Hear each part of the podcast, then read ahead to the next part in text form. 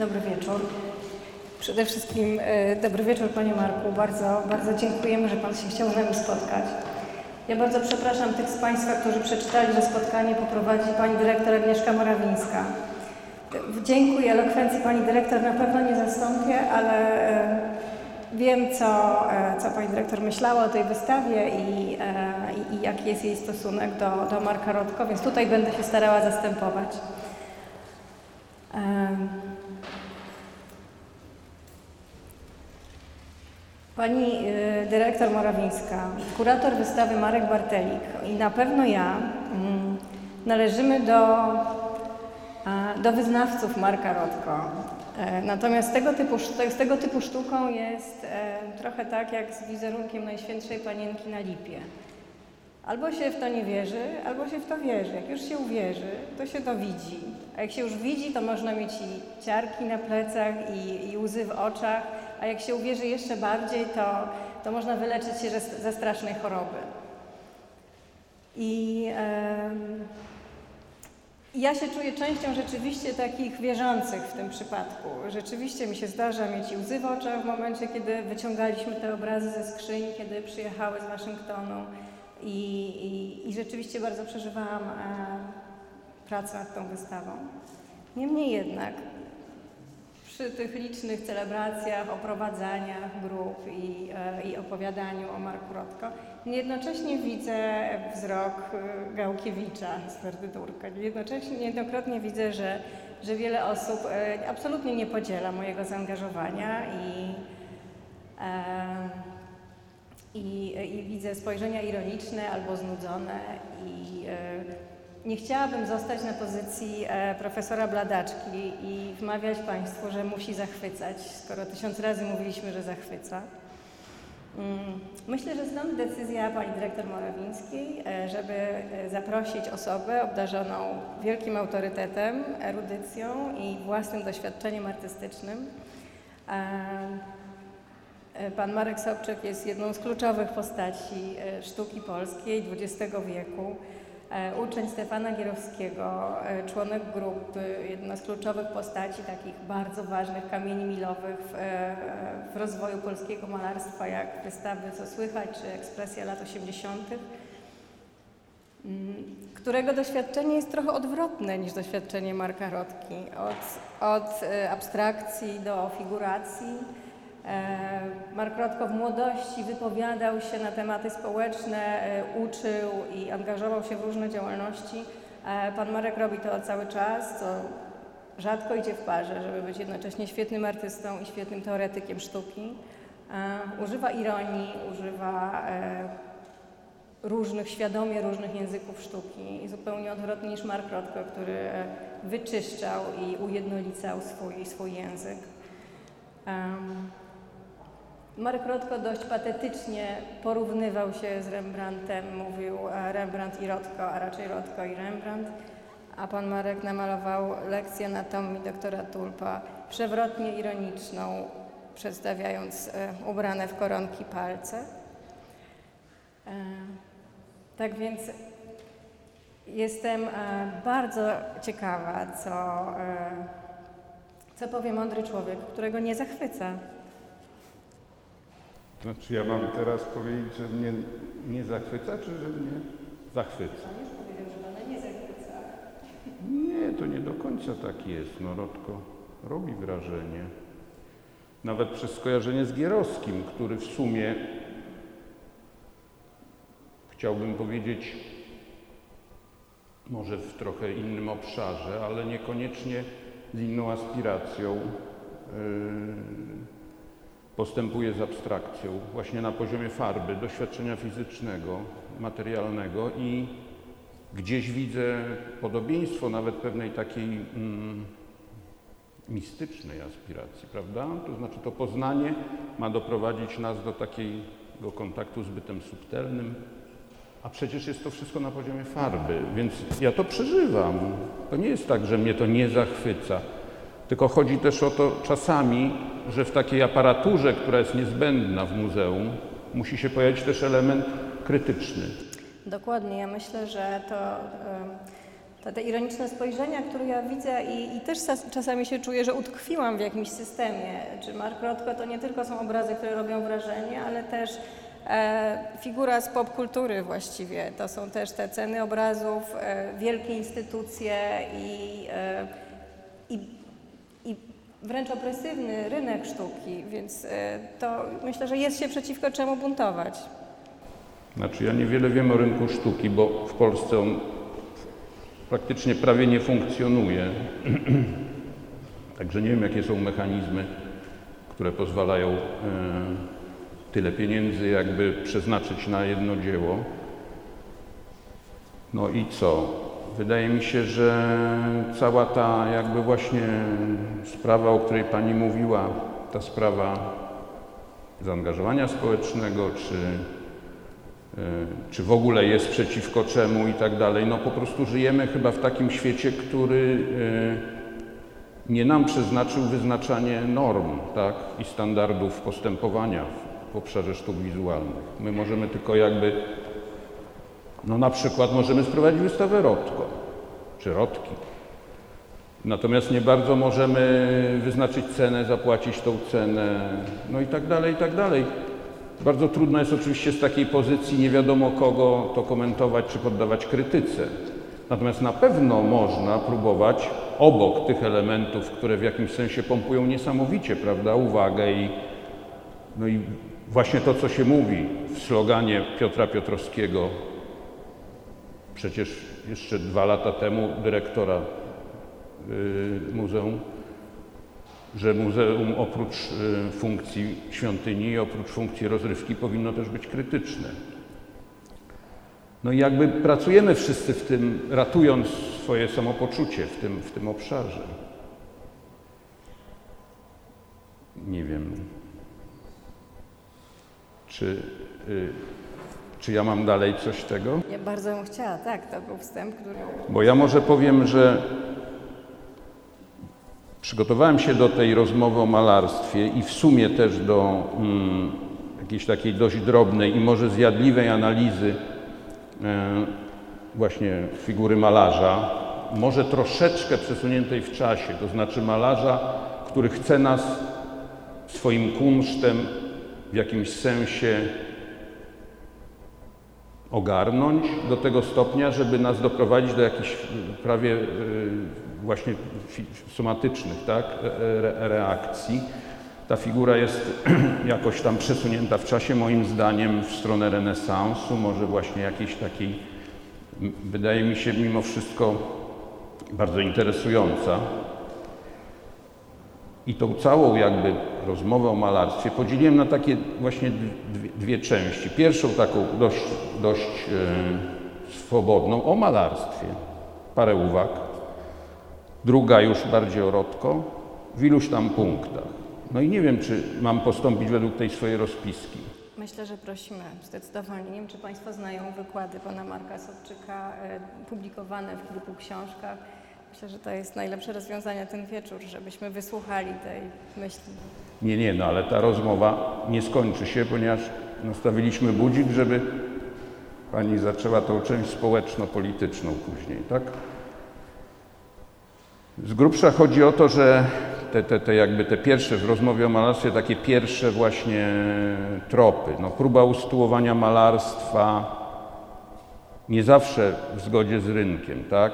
Też ocena wysiłku dokonanego, by to malarstwo uwiarygodnić, na przykład w kontekście starego malarstwa, które przecież nas niesamowicie obliguje. Stale ci mistrzowie, stale ta symetria, sztuka, malarstwo, stare malarstwo, tak? Albumy, muzea, chodzimy i nas to jakoś tam paraliżuje. No więc właśnie ta próba jakby usytuowania malarstwa w tym kontekście, trochę poza może bieżącym dniem zderzenia ze starym malarstwem, ale przez dzisiejszego malarstwa i próba jakby, y, czy wysiłek usytuowania malarstwa w przestrzeni zrozumiałej dla przeciętnego człowieka, po co w ogóle ono jest, tak? czy ono ma być tylko obiektem handlu, czy ono jeszcze coś robi, jest dość poważnym zagadnieniem, no bo bardzo trudno jest się konfrontować z Rembrandtem.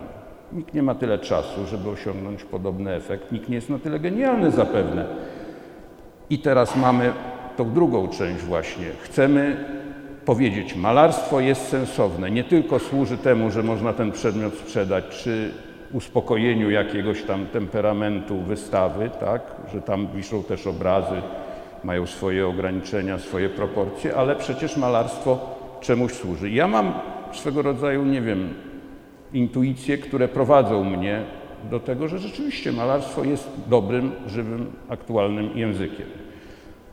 Dla przykładu podam taki, taki nawias procedur, jakimi mózg się posługuje, to znaczy rozpoznawanie między słowem a obrazem, zamiana obrazu na słowa, zamiana słów na obrazy i przestrzeń pomiędzy słowem a obrazem.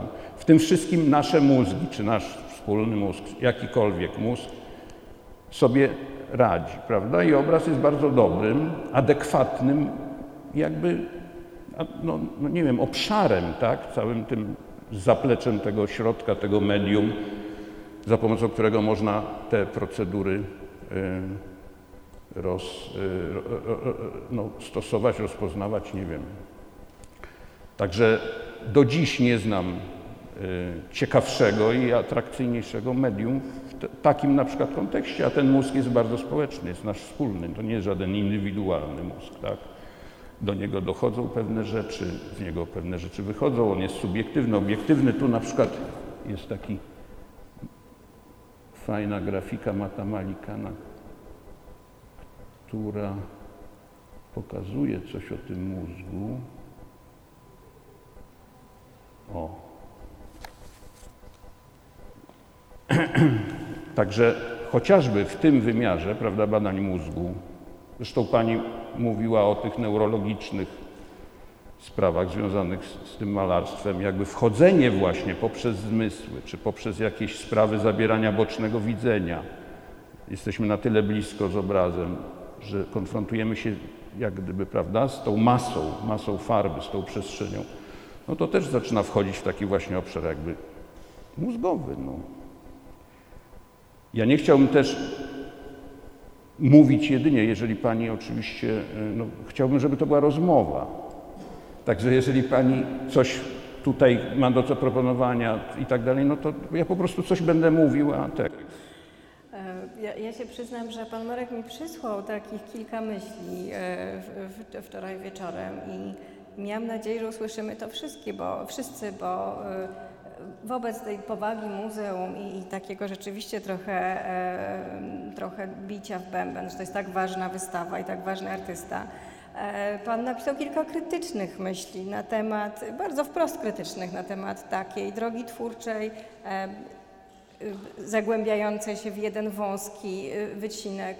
E, rzeczywiście e, Mark Rotko cały czas konsekwentnie zawężał swoje, swoje środki. Przestał, Pan mówi o języku, prawda? Wiadomo, że mamy w ośrodku, y, w mózgu ośrodek rozpoznawania kolorów i, i ośrodek mowy. E, większość sztuki korzysta z obydwu tych ośrodków, prawda? E, mnóstwo dzieje się między słowem a obrazem, między tytułem. W Pana twórczości to słowo, język, litera wręcz pojawia się na obrazie, tworząc nowe, nowe sensy. E, ja bym chciała, żeby Pan to powiedział, e, bo to jest bardzo ciekawe, jak, że można mieć odwagę wobec tej. Parę uwag ogólniejszych, a potem przejdę do tej analizy ro, ro, Rotki czy Rotko, bo właśnie nie wiem, jak prawidłowo jest powiedzieć. Myśmy się, e, myśmy się na, naprawdę naradzali z najlepszymi językoznawcami. Po polsku mówi się marka Rotki. Rotki. Rotki, tak. I tak używaliśmy w katalogu. Kolejna właśnie jakby sprawa dotycząca malarstwa i trochę idąca po, po, po, po tym tropie mm, badania tego, co społeczne, to jest y, taka właśnie jakby oprócz procedury mózgowej jest pewna perspektywa antropologiczna związana, y, wyjęta jakby z konkretnego czasu, ale związana z językiem, nazwą, materiałem, do czego przywykliśmy, w jaki sposób to się stosuje, czy ta komunikacja dociera, czy nie dociera, więc każdy czas ma swoje jakieś tam y, miary.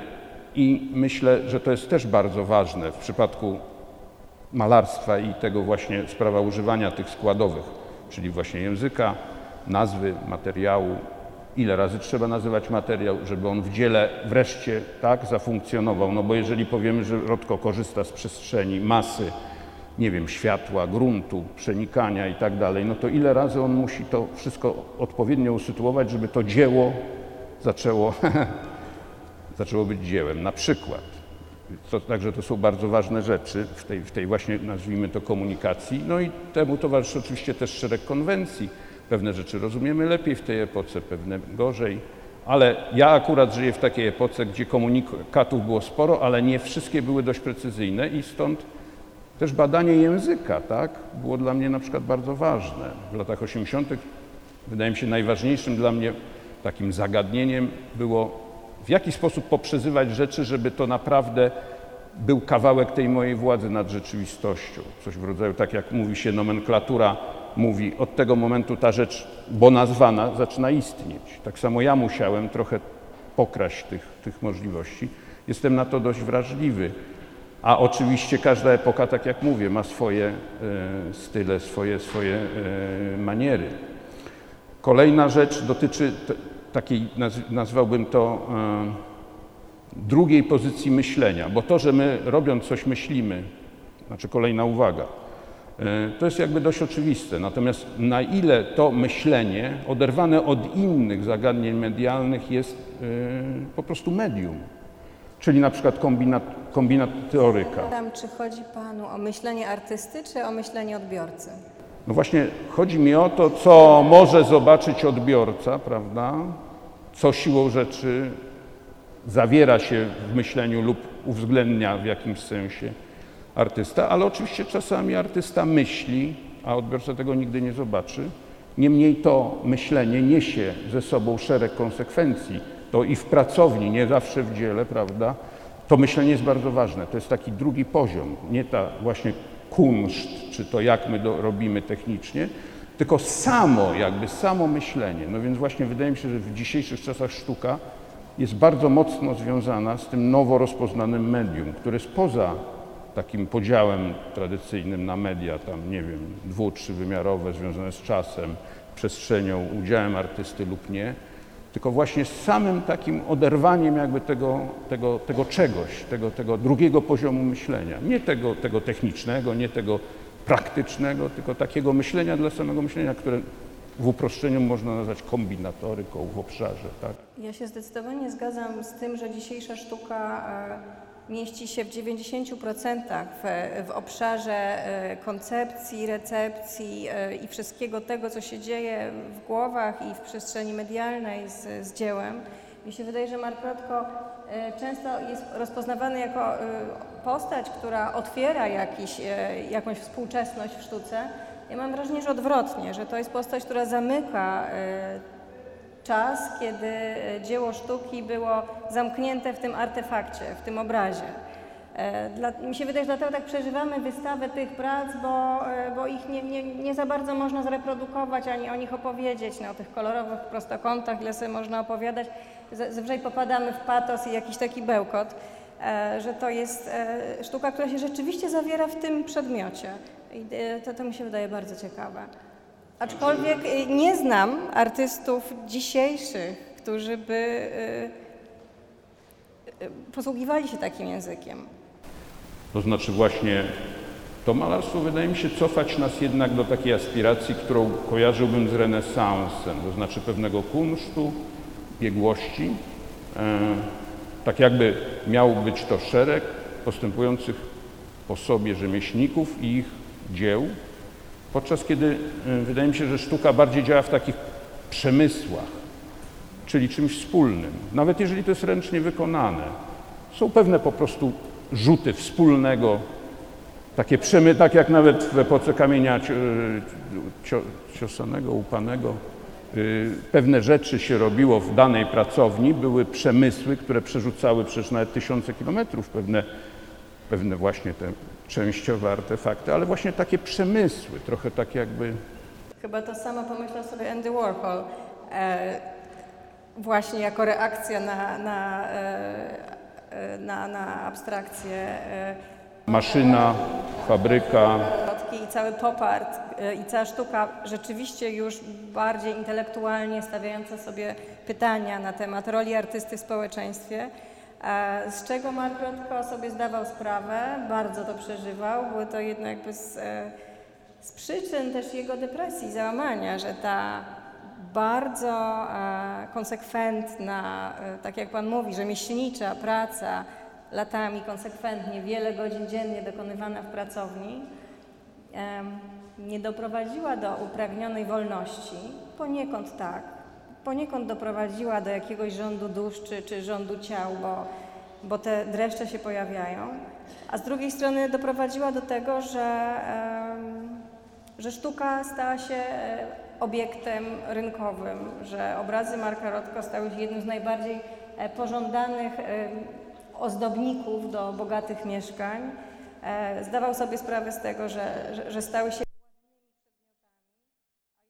dodatkowo, że wartość tego malarstwa była wykorzystywana politycznie jako, jako takie umocnienie pozycji Ameryki w świecie. E, Więc to, to faktycznie nastąpiło po, po, po tym momencie, w którym tworzył Mark Rothko. Przerzucenie ciężaru z obiektu na, na proces myślenia. No tak, ale oczywiście sztuka zawsze była społeczna. Nie wiem, dobrym przykładem e, mogłaby być sztuka Goi, która przecież długo była dworska, a w sumie zostawiła taki plon, że nas zachwyca, prawda? Ten potencjał krytyki, no nie wiem, spo, społecznej wrażliwości i, i w sumie tego przejęcia się, tak? No ale oczywiście były przed Rodko byli artyści, którzy w inny sposób rozwiązywali bardzo podobne zagadnienia związane z przestrzenią, z obrazem, no cała ta szkoła związana z Rosją, prawda, tam nie wiem, wokół suprematyczna, e, czy nawet radykalne doświadczenia produktywistów, nie wiem, Rodczenki i tak dalej, no to są rzeczy niesamowite, wyznaczające no, te standardy kilkadziesiąt lat wcześniej, także nic tu jakby nowego, zresztą nie o to chodziło. Ale właśnie mm, przy tym rzemieślniczym całym, tej pieczołowitości, tej solidności, poczciwości w sumie, prawda, tego założenia, można jeszcze zobaczyć e, właśnie obraz czy, czy dzieło sztuki jako obszar pewnego ryzyka. Tak? To znaczy obszar pewnego ryzyka, to znaczy tego mistrzostwa powinno być zawsze troszeczkę mniej niż jest niezbędne, żeby to się dobrze sprzedało, żeby to dobrze wyglądało, żeby nie było takiego wrażenia, że my zbyt pieczołowicie zabezpieczamy prawda, ten, y, ten, ten, ten parametr y, satysfakcji, nie wiem, okołoestetycznej, czy jak to powiedzieć. Także tu już się pojawiają pewne wątpliwości w tym wstępie. Też może chodzić o język, właśnie związane trochę z tym materiałem, co mówiłem. Też jest bardzo ważne zagadnienie właśnie przestrzeni wyznaczonej w, w samym malarstwie przez y, takie techniczne y, parametry, to znaczy farba. W jaki sposób farba pracuje? Otóż farba w taki sposób pracuje, że jest położona na gruncie, a grunt jest na przykład najczęściej jasny w naszej epoce, bo kiedyś bywało różnie. Na przykład robiono takie grunty ro, roztarte w okresie tam, nie wiem, baro, wczesnego baroku, y, węgiel z bielą żeby takie chmury szarawe, y, srebrzyste były, prawda, żeby to już bogactwo optyczne się wcześniej generowało, ale generalnie jest tak, że po prostu położona farba, a światło przechodzi przez tą farbę, odbija się od gruntu i wraca przez tą farbę, więc bogactwo tych załamań i walor przezroczystości jest niesamowicie ważny. I właśnie to jest o tyle fajne i chciałem o tym powiedzieć, że ja pracuję też w przezroczystej farbie, mocno przezroczystej, temperze jajkowej, którą opracowałem, oto ja, w latach 80., y, bo to jest taka farba, która była używana do malowania na desce, w tych cerkwiach Wie Pan, że Mark Rotko też używał tempery jajowej? Mark Rotko też używał tempery jajowej. A właśnie mógł używać międzywarstwowo przy Używał, y, co dziwne, ja rozmawiałam dużo z, e, z konserwatorem z National Gallery, który był y, y, kurierem tych obrazów. Wydawało nam się, że te obrazy powinny być bardzo trudne do konserwacji, ponieważ na jednym obrazie jest akryl, y, olej, y, werniksy rozcierane z pigmentami i, i tempera jajowa. A okazuje się, że nie, że one wcale takie trudne nie są, że przy dobrych, warun- dobrych warunkach on rzeczywiście po prostu przemyślanie stosował te wszystkie zasady e, tłuste na chudym, ko- kolejnej nawarstwiania, że e, Musiał zacząć od najchudszego. Taka jest zasada. Ale jeszcze właśnie ważne jest, jak już o tym mówimy, że pewnych rzeczy się po prostu w oleju nie zrobi. Na przykład tak jak Dürer malował włosy, jeśli pamiętamy, na przykład w swoim autoportrecie, to to on malował między warstwami farby olejnej właśnie temperą jajkową. Także to są takie rzeczy, które należą do repertuaru gestów malarskich. Zresztą Czy pan się tego nauczył na akademii? Czy przez obserwację? ja uczyłem, uczyłem technologii na Akademii. Uczyłem dwa lata. Niecałe, półtora. Także nauczyłem się tego, żeby uczyć. Ale oczywiście to nie, nie no to tylko chodzi o to, że to jakby jest, tak? Że na przykład właśnie ta przezroczystość jest bardzo ważna, bo widzimy jakby wszystko, nie zawsze zdając sobie sprawę z tego, prawda? Przenikamy te warstwy w obie strony. Teraz przeszedłbym może do tej części, którą nazwałem markrotko, gdzie właśnie poleruje się tą jedną umiejętność, tą jedną ścieżkę, tak? Dochodzi się jakby do jakiegoś efektu, który zawe... Że pan napisał atak wyrostka. Tak. Nazwałem to rzeczywiście atakiem wyrostka, to co na końcu może spotkać mm, artystę, a znakomity filozof e, określił to tragedią wyrostka, bo z góry było wiadomo, do czego to może doprowadzić, prawda? Takie ograniczanie jakby pola i zawężanie tej umiejętności, polerowanie tej jednej umiejętności. Właśnie to, e, ta inspiracja niczym, ta niewczesność, która może wynikać z tego, że coś jest za wczesne albo i za późne, nie w swoim czasie, rzeczywiście towarzyszy doświadczeniu rodki, jakiś rodzaj takiego minięcia, może pewnej nostalgii. Jest to bardzo ciekawe na pewno. No w każdym razie jest coś takiego jak doskonalenie tej umiejętności. Jest bardzo ciekawe i na pewno nie jest wesołe i nie jest lekkie. No powiedzmy, nie jest. I teraz właśnie tam jeszcze była sprawa pędzla, on bardzo dbał o pędzle, używał takiego pędzla pięciocalowego, którym bardzo delikatnie samymi końcami y, zużytego y, kładł te kolejne warstwy, ich było ileś, prawda, żeby osiągać te, y, te nawarstwienia, tej, tej, te masy farby, prawda. Także ta cała jakby kunsztowność i ta właśnie umiejętność prowadziła jakby w jedną stronę, no bo to, co nabył, nauczył się, to już się nie cofnął.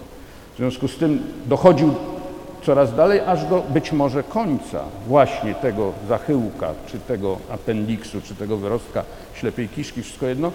I rzeczywiście trudno jest się cofnąć, prawda? Trudno jest się cofnąć i stąd nazwałem to atakiem wyrostka. Chyba na tym polegało też ten element e, niebezpieczeństwa i odwagi. Pójścia w takim kierunku, który No ale również anachroniczności, tak? Pewnej, pewnej aspiracji, która być może była rodem z amerykańskiego snu o potędze, na przykład.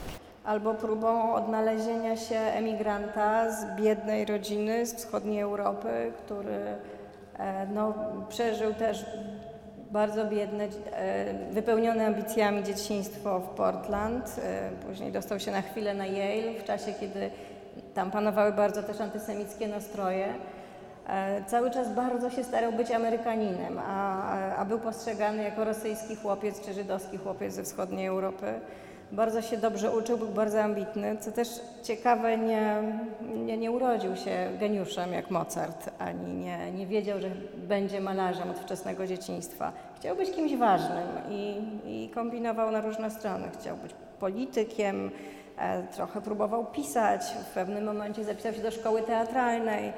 E, Tu jest taka ciekawa anegdota, że występował w sztuce szkolnej, a jego dublerem był Clark Gable. E, No ale to wszystko się nie udało. Udało się zbudować tą wielkość w przestrzeni malarstwa. E, Więc to ja się absolutnie zgadzam z, tą, z tym rozpoznaniem, że tu jest jakaś anachroniczność, trochę brak, że, że jego postawa nie jest taka uskrzydlająca i budująca i, e, i tam jest bardzo dużo cierpienia i bardzo dużo e, takiej perspektywy z bardzo małą ilością nadzieją, ma, małą ilością nadziei.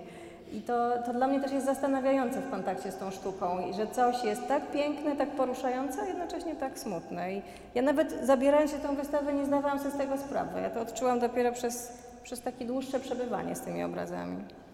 I tak naprawdę y, myślę, że dla artysty, który, który żyje pokolenie później, odbicie się od tego w sposób krytyczny no jest y, y, szansą na rozwój.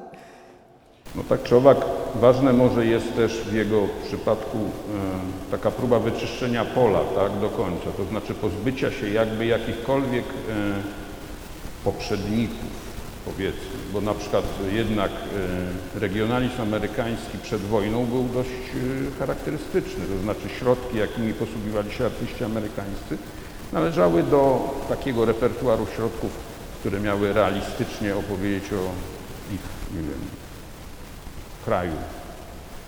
Natomiast oczywiście była jakaś tam recepcja Liszampa, zapewne nie, nieznaczna, ale przecież to wszystko tak wyglądało i teraz przychodzi przedwojnie, tak, tuż przed II wojną, gdzie jest ogromna emigracja, naukowcy, nie wiem, literaci, artyści, tworzy się e, cały taki ogromny rynek, cała dźwignia, która ma wydobyć Amerykę e, właśnie w stronę nowoczesności i rzeczywiście Rodko jest taką osobą, która zaprzecza jakiejkolwiek inspiracji w sensie takim, no powiedzmy, Albers przywozi koncepcję malarstwa, no nie wiem, kwadrat, tak? Bardzo zawężoną, bardzo ścisłą, precyzyjną, od której może się odbić każdy człowiek, a on zaprzecza y, Bauhausowi, zaprzecza Albersowi, jakby w, w deklaracji swojej. Rzeczywiście nie chciał brać udziału, e, uczyć w Black Mountain College e, z, e, z tymi uciekinierami, uciekinierami z Bauhausu, ale akurat w tym nie brał udziału, ale e, zakładał na przykład taką szkołę e, Subject of the Artist, gdzie wykładała Hannah Arendt i John Cage i i też oczywiście brał udział w tym, e, w tej recepcji tej energii, która rzeczywiście przybyła z Europy. To, to, to jest oczywiście kluczowe, to jego uczestnictwo w, w takim rewolucyjnym momencie, kiedy w późnych latach 30. w Nowym Jorku rzeczywiście pojawiło się mnóstwo mądrych ludzi.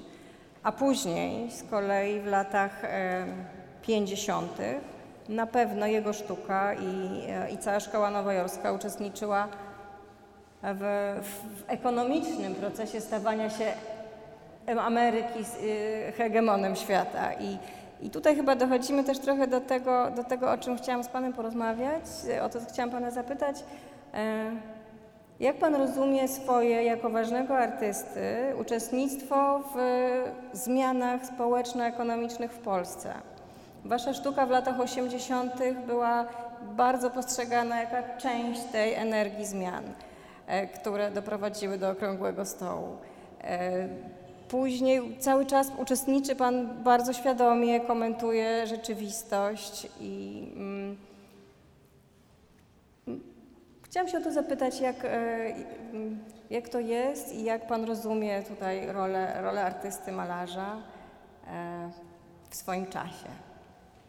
No cóż, pewnie tak rozumiem, jak mogę. No, E, chciałbym się wyrobić. I zapewne trochę inaczej się czyta artystę jako artystę, a trochę inaczej jako obywatela i nie zawsze to się da tak ładnie e, zobaczyć. Sporo czasu poświęcam refleksji związanej z artystą, jego pojedynczą rolą. Oczywiście ta pojedyncza rola, nawet zawężona do takiej jakiejś figury około konkretnej osoby, czyli wokół mnie, wcale nie jest y, taką zawężoną, pojedynczą prawda, figurą, tylko jest po prostu pewnym taką, takim skupieniem, skupieniem tego, tego, tej, tego, tego, tego, tej uwagi tak, na możliwych y, przygodach takiego fenomenu, jakim jest indywiduum y, w dzisiejszych czasach. I czy jest to do obrony, czy nie, bo zawsze mamy wrażenie, ja przynajmniej mam wrażenie, że to jest taki roztwór, w którym żyjemy, do którego jeżeli ktoś wie jak, to się przyłączy plus i minus i ten roztwór płynie. Prawda? Od plusa do minusa, czy od minusa do plusa, no tam tego. No więc w takim czymś ten roztwór, w takim stanie roztworu może być bliski krystalizacji, może być bliski zgalaretowacenia. Artysta spełnia tu pewne role. To jest bardzo ciekawe. No i ja tak widzę swoje role. Nie mam jakiejś recepty ani pomysłu. Oczywiście yy, przemiany społeczno-ekonomiczne mogłyby sugerować, że my mamy jakikolwiek wpływ prawda, na te przemiany. Zapewne mamy. Tak jak yy, ja mam jako artysta, powiem to E, bo rzeczywiście to się zdarzyło dwa czy trzy razy. Taki mam koncept, który nazwałem soliterność, żeby pokazać te cechy ruchu Solidarności, które umknęły takiej recepcji elementarnej, dość pozytywnej, czyli samotność pokazać, właśnie soliterność, tak, pasożytnictwo i również pokazać, to trochę wynika z takiej zabawy, e, no, że się ludźmi pisze pewne teksty, litery. I robiłem jakieś prace wokół tego. I wbrew pozorom myślę, że to zadziałało jakoś, prawda? Więc artysta też ma swój jakiś tam malutki balkon, z którego może krzyknąć czasem jakieś słowo, czy podstawić komuś nogę mniej czy bardziej skutecznie, tak? Przychodzi mi do głowy na przykład taki w sumie mój kolega z podstawowej z, z Wydziału Malarstwa, Jacek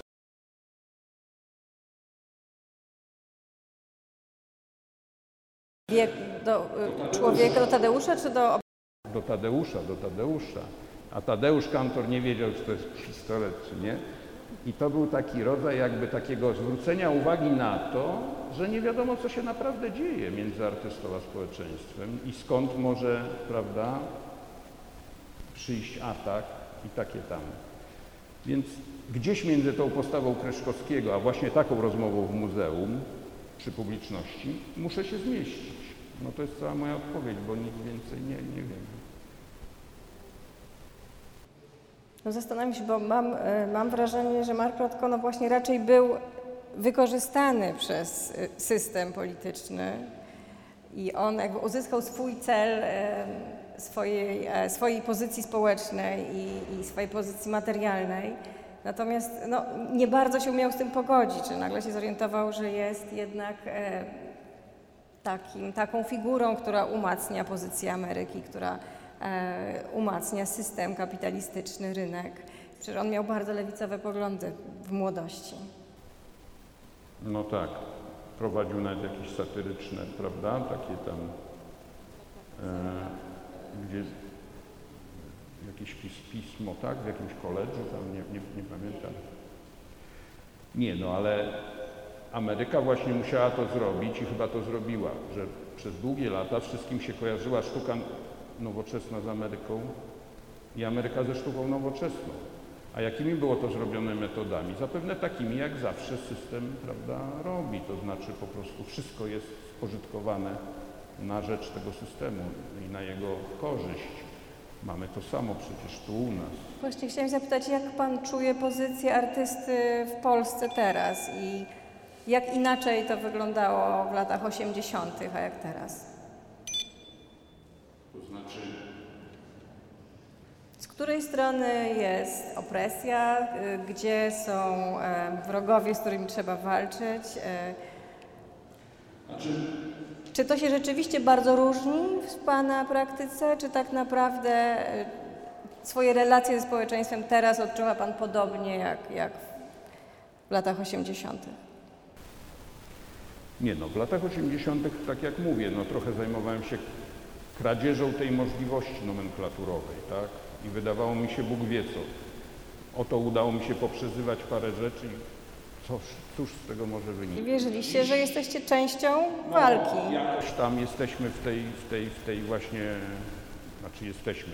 Ja nawet może powiem o swoich doświadczeniach 79-83 przedgrupowych, które były dla mnie bardzo ważne i Potem była grupa, rzeczywiście grupa to już trochę było co innego, bo rozpuszczaliśmy się jakby w takiej trochę figurze, no, nie wiem jak to powiedzieć. No, także wydaje mi się, że tamte czasy były inne również z tego powodu, że ta ekonomia e, no, po prostu inaczej wyglądała. Nie było takich jasnych przełożeń rynkowych. To jest chyba kluczowe. Nie było, prawda, takiej listy krótkiej e, artystów, którzy mają być, trafiać do kolekcji. E, Także Chyba, że wtedy ta lista była dłuższa niż teraz? nie, w ogóle nie było zapewne listy, bo kolekcje były chaotycznie tworzone przez przypadek. Mówię, teraz coś tam widać i człowiek do tego się musi siłą rzeczy, prawda, odnosić. Są, jest, są tak, to się mówi, gracze w polu. No są wyraźni gracze, prawda? Musi się też człowiek na nich jakoś obliczać. No, na przykład problem kolekcji sztuki nowoczesnej w Muzeum Warszawskim, który stał kilkadziesiąt lat pod znakiem zapytania. Dwie, dwie kolekcje, rok wiszące zrobił Zagrodzki, potem długo nie było, teraz jest kolekcja. Przecież to jest za mało przestrzeni, żeby pokazać tą sztukę w odpowiedni sposób. I teraz jest pytanie, kto w tej kolekcji może być, czy nie być, czy coś z tego wynika. Jak Pani uważa? Ja przede wszystkim chciałam przypomnieć Państwu, że zbiory, zbiory pana Marka są w Muzeum Narodowym w Warszawie, e, łącznie z figurowaniem na galerii e, XX-XXI wieku, gdzie jest naprawdę bardzo mało miejsca. Więc myślę, że to jest bardzo ważne, że ten obraz tam się znalazł. Ja nie tyle chciałam zapytać o funkcjonowanie artwordu, o wewnętrzne problemy, czyja kolekcja jest ważniejsza i, i jakie są te. Ja bardziej pytałam szerzej o pozycję artysty, malarza wobec całego społeczeństwa. I y, no, wydaje mi się, że Pan często się wypowiada na tematy ogólnie społeczne. Mm, I tutaj pytałam o takie dla nas wszystkich. Znaczy wie Pani, no po prostu Wydaje mi się, że rolą artysty bardzo często jest szukanie przestrzeni wolności wobec zagrożeń swojego czasu.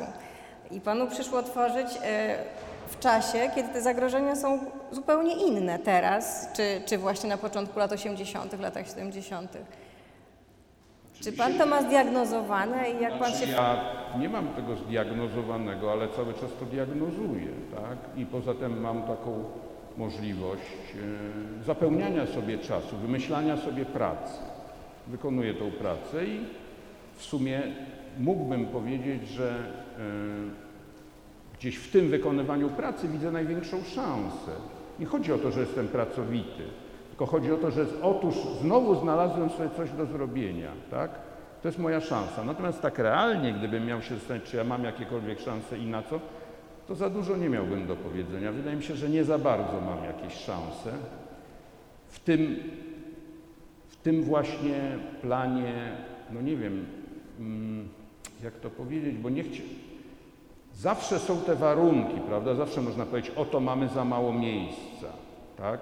Nie chodzi o mnie przecież, tylko chodzi mi o to, że tu generalnie mamy wszystkiego za mało, być może, prawda? Ta kultura zaczyna właśnie w jakiś sposób przestaje, może tak powiem, zaczyna nie być kulturalna, czyli przestaje być kulturalna.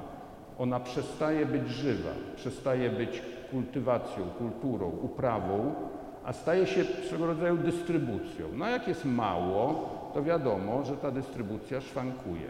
No i właśnie w tym świecie dystrybucji, a żyjemy w świecie dystrybucji, zaczyna zwracać uwagę coś takiego, co jest bardzo niebezpieczne i bardzo ciekawe zarazem, kicz. Tak? Otóż artyści sięgają po kicz, wyrazisty y, gest, którym oto w uproszczony sposób zwrócą na siebie uwagę, nawet bardzo wybitni artyści, którzy mają znakomite imię i nazwisko. Czy to nie jest po prostu wynik e, no, funkcjonowania mechanizmów rynkowych na naszym rynku, który dodatkowo raczkuje i nie ma wyrobionych mechanizmów sprzedawania na wysokim poziomie, więc oczywiście to, to jest na pewno ograniczaniem naszych czasów, czego, czego nie było w latach 70. Na pewno Całkowite poczucie braku możliwości utrzymywania się z malarstwa być może było znacznie, dawało znacznie większą wolność w momencie, kiedy kończyło się akademię na początku lat 80., niż y, młodzi ludzie, którzy kończą akademię teraz i wiedzą, że tak naprawdę, jeżeli im się uda, to być może będą mogli żyć ze sprzedawania obrazów. I tak bardzo się starają zrobić to, co jest modne i co się teraz sprzedaje, że dochodzi do tego, o czym Pan mówi, że jest bardzo dużo kiczu. o malarzy, no bo moja uwaga nie dotyczyła tylko malarzy, ale dotyczyła właśnie takiej, mm, takiej jakby pozycji y, gestu artystycznego, który zaczyna być y, w, sytuowany lub sam się sytuuje w pobliżu kiczu. Jest to dosyć, wydaje mi się, wyraziste i też związane z tym, że się już nie kultywuje, nie uprawia, nie wymienia, tylko trzeba się pojawić, zaznaczyć mocno. Zawsze da się ironicznie, mniej czy bardziej w nawias wziąwszy coś, prawda, zrelatywizować. Ten kicz nie jest wtedy taki dojmujący, przykry, ale jest to jednak przykre. Ja się jednak troszkę nie zgadzam, że nie próbujemy. Wydaje mi się, że w Warszawie dzieje się bardzo dużo i bardzo dużo młodych ludzi zakłada niezależne, małe miejsca, galerie, gdzie się wraca do przeszłości i myśli. Nie, no. Ja bym tak całkiem tego życia kulturalnego dzisiaj nie przekreślała. Wydaje mi się, że dzieje się bardzo dużo. Nie, ja nie chodzi mi w tej chwili o to, że my przekreślamy. No rzeczywiście się coś tam robi, otwiera się miejsce, ale mi bardziej chodzi o to właśnie, co hmm, może tego nigdy nie było, ja mam jakieś złudzenie, prawda? Tego, na czym mogłaby ta kultura polegać, tak? Jej dystrybucja. Powiedzmy tak, to musi być materia. To się musi stać. A żeby się stało, to coś musi między ludźmi, prawda, zafunkcjonować. O ile między ludźmi ma funkcjonować to, że przywozi się bardzo drogie wystawy, na które nas po prostu zwyczajnie nie stać, no żartuję, oczywiście wiem, że nas stać.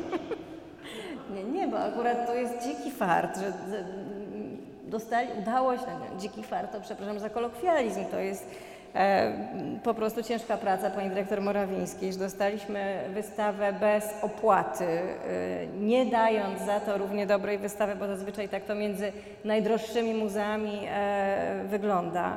Jest to fart. No jest to fart, czyli zdarzenie jedno jakoś tam na marginesie jakby normalnej praktyki, tak? Bardzo często wystawy skupiały uwagę społeczeństwa Warszawy, jak pamiętam Caravaggio, jeden półtora obrazu Caravaggia, tak? A to się nazywało wystawa Caravaggia i tak dalej. Nie chodzi o to, może my mamy oglądać jeden albo półtora obrazu Caravaggia. Chodzi mi o to, że może też powinniśmy, nie wiem, no właśnie żeby doszło do tej wymiany, to musi nastąpić to coś, co jest tajemnicze, żeby to wszystko między nami zamieniło się w jakąś materię. Dlatego o tym mówię, bo mi to zajmuje całą dobę, no, no i tyle. Wydaje mi się, że żeby to zaistniało, no musi być komunikacja. I to, i, i, i dla mnie to też jest, znaczy... Rozmowa, po, rozmowa służy komunikacji, ale... Ym, znaczy to jest dla mnie jako osoby, która prowadzi instytucje kultury jakaś podstawowa misja, żeby stworzyć przestrzeń do spotkania i do spotkania ludzi, którzy by się niekoniecznie spotkali, nawet nie, nietypowego i no i oczywiście to, żeby, e, żeby wytwarzać taką, e, takie zwyk, postawę zwykłego uczestnictwa w kulturze, takiego używania bycia w tym i żeby się wydarzało coś naprawdę to, to oczywiście nie jest łatwe i do tego są nam potrzebni artyści, żeby się wydarzało coś naprawdę. To może na koniec zadam Panu takie pytanie, które Pan zadawał artystom. Dlaczego Pan maluje i po co?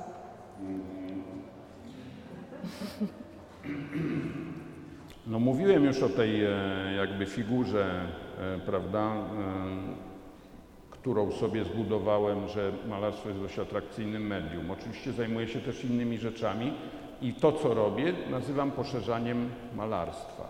Nawet jeżeli robię rzeczy przestrzenne, robię rzeczy teoretyczne, czy chociażby wchodzę w obszar komunikacji czy wymiany, nazywam to poszerzaniem malarstwa. Z jakiegoś powodu ten język zainteresował mnie. To było może tak. Koniec lat 70., mocna taka dominacja konceptualizmu i taki pomysł, żeby malarstwo ukradło jakiś element tej konceptualnej gry językowej, tak, i skierowało na swoje pole i może to uczynić obraz przemożnym, mocniejszym, może nawet z punktu widzenia takiego interesu indywidualnego ciekawszym niż sama ta gra konceptualna. I to był taki początek. No i bardzo się przywiązałem do tego, że malarstwo nie jest takie prosto konotowalne, nie jest takie malarskie, prawda, tylko jest takie rozkonceptualizowane, nawet jeżeli ja maluję palcami, tak jak zdarzało się w latach 80., bo tej dziczyzny, która przypływała y, ośmielającej było sporo, bo to jest takie rozformowanie, prawda, nagle wielkie formaty, wielkie papiery. Papiery, nie wiem, które mają rozmiar 4 na 7 metrów albo jakieś wielkie formaty, no to po prostu nieogarnione, prawda, jakieś areały tych, tych możliwości, ogarniane również właśnie za pomocą malowania rękami i tak dalej, i tak dalej. to wszystko traktuję jako pewne doświadczenie. No i dlatego maluję, po pierwsze, że już nie mam wyjścia, co jest okropne. Odebrana mi została wolność. Nie, praktycznie nie mam szans na inny zawód. Po drugie, ciągle łudzę się, albo może inaczej powiem, właściwie jestem głęboko przekonany, że malarstwo jest językiem bardzo żywym, bardzo otwartym i adekwatnym do przekazania naszych spraw, tak, naszego czasu, a nie na przykład film jedynie, tak, z jakiegoś, czy mówiło się kiedyś wideo. Malarstwo w sumie pozwala, na przykład tej wystawy, yy, spędzić przy obrazie jakiś dłuższy czas, prawda, i wrócić do tego obrazu jeszcze i podobny czas poświęcić jego oglądaniu, czyli tak jakby dwa razy film, trzy razy film, co tam sobie życzymy. A poza tym jest jeszcze jedna rzecz, która, bo to pytanie jest do mnie skierowane, która mnie y, jakoś tak prowadzi, a mianowicie kiedyś wymyśliłem, żeby obrazy były bardzo różne. Może nie tak całkowicie, każdy zupełnie inny jeden od drugiego, ale jednak bardzo, bardzo różne. Faktycznie Pana język jest zadziwiającym e, przykładem na konsekwencje w różnorodności. One są bardzo rozpoznawalne i bardzo różne. Różne. No i właśnie tam gdzieś w tych językach, materiałach, w tych różnych jakby, prawda, sprawach się jakby uczę, no. Y, to mnie bardzo ciekawi. Także w sumie gdzieś Zresztą tak jak mówiłem, robię nie jedynie malarstwo. Robię też taki projekt, który na przykład jest dość fajny, nazywa się Muzeum w cudzysłowie, gdzie własnoręcznie wykonuję pracę w imieniu innych artystów, wykorzystując ich imię i wyznacznik stylistyczny, ale nie w żaden sposób nie kopiując, a jeżeli kopiując, to w sposób specyficzny czy wyrafinowany, właśnie kombinując, wykonuję pracę innych artystów, też twierdząc, że wykonuje jakby poszerzenie malarstwa, tak? Zadaje pytanie, co kto i drugie pytanie, czym, kim jako formę odpowiedzi. Kto, kim, co, czym, tak? Co, kto, czym, kim. Co osiągam za pomocą czego? Kogo za pomocą kogo? Co za pomocą kogo i tak dalej. Gdzieś w tej takiej tablicy kombinatoryki y, praktycznie jest nieskończona ilość y, ćwiczeń, na które można się zdecydować, żeby je wykonać. Także o Rodko już nie będzie słowa zapewne, ale o mnie za to było sporo. No, tutaj Redko był oczywiście pretekstem, żeby spotkać się z Panem. A czego Pan oczekuje od nas i jak sobie Pan wyobraża e, idealnego widza i jak Pan myśli, jaki my mamy, odbiorcy, mamy pożytek z tego, co Pan robi? No właśnie nie do końca wiem. Wydaje mi się, że znaczy nie wiem, co to jest idealny widz oczywiście, ale na pewno chciałbym e, przeżyć taką możliwość e, stałej, e, stałej moż, no, możliwość stałego odświeżania jakby projektu e, malarskiego, tak? Czyli na przykład ta rozmowa może trochę zmienić moją sytuację, może zmienić cały ten mój projekt, prawda? Ten kontakt z Rodko, na przykład zastanawiałem się trzy dni, zbudowałem dziewięć punktów, pięć stron, to już jest dla mnie kolejne doświadczenie, prawda? I to jest y, dość ciekawe. No, tak mam wrażenie, że właśnie to, co nazwę tym, tą otwartą formułą projektu, że zawsze ten projekt jakby wychodzi na wierzch, właśnie ta jego, nazwijmy to ostatnia warstwa, jest czymś takim, co chciałbym widzowi zaproponować. I teraz pytanie, czego ja od widza oczekuję? No, być może właśnie tego, żebym mógł mu to zaproponować. Dziękujemy bardzo.